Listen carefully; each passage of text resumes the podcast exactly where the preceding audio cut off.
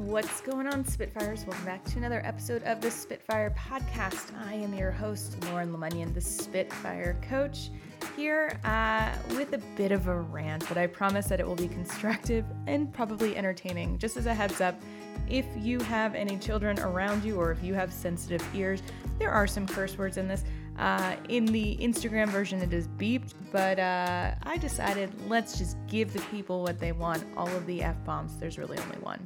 Uh, but if you are not already subscribed to the podcast, this would be a great time to do it. We are on Apple Podcasts, Google Play, Spotify, and we have a website with over 200 episodes, spitfirecoach.com slash episode. Hope you enjoy the show, and if you do, please leave us a review, and uh, we really appreciate it. Pass it along to your friends. Enjoy the show. Okay, this has been on my mind for a couple days, and I've been waiting to get to a place where I was just not so heated when I got to talk about it. Uh, so I was in a group uh, with a bunch of women business owners. So everyone's been in business at least three, five years, pretty established, have teams that they manage. And the topic came up about what do you do when like people go on and on in meetings? Like how do you how do you manage that?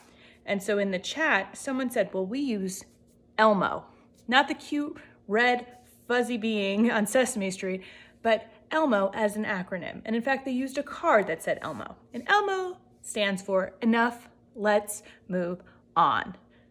And I was like, the fuck? You say that to your team, Enough, Let's Move On? And they were so proud of themselves. They're like sharing it like it's the best thing they've ever come up with. And I paused, waiting for someone else to speak up. And I thought, well, if no one else is going to do it, I'm going to do it. So I said, you know, I wonder how this might impact that person who receives that card and what they might feel afterwards.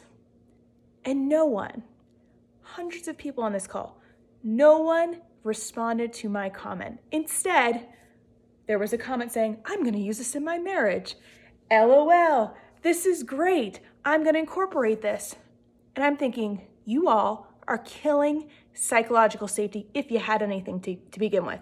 You are killing contributor safety. You are being so dismissive and passive aggressive, you don't even realize what you're doing to this person.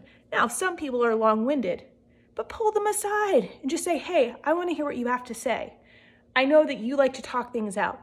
Maybe we can have a conversation ahead of time so that we can keep our, our meetings really brief. You don't shut people down like this. If you think it's cute, it's not. You're creating a power dynamic of mean girls, of mean guys, whatever gender you want to apply to it. You're just an asshole, okay? So if anyone ever gives you that card, say something to them if you feel safe. And in fact, someone said, well, it's their responsibility to come up to me afterwards and tell them, you know, tell me that they were uncomfortable. No, it's not. If you make someone feel unsafe, chances are they're going to feel like it's not safe to approach you. So, if you are a business owner, if you are in a position of power and authority, you need to be aware of what your actions, what your words, what your tone does to other people. And if you don't care, don't expect them to stay by.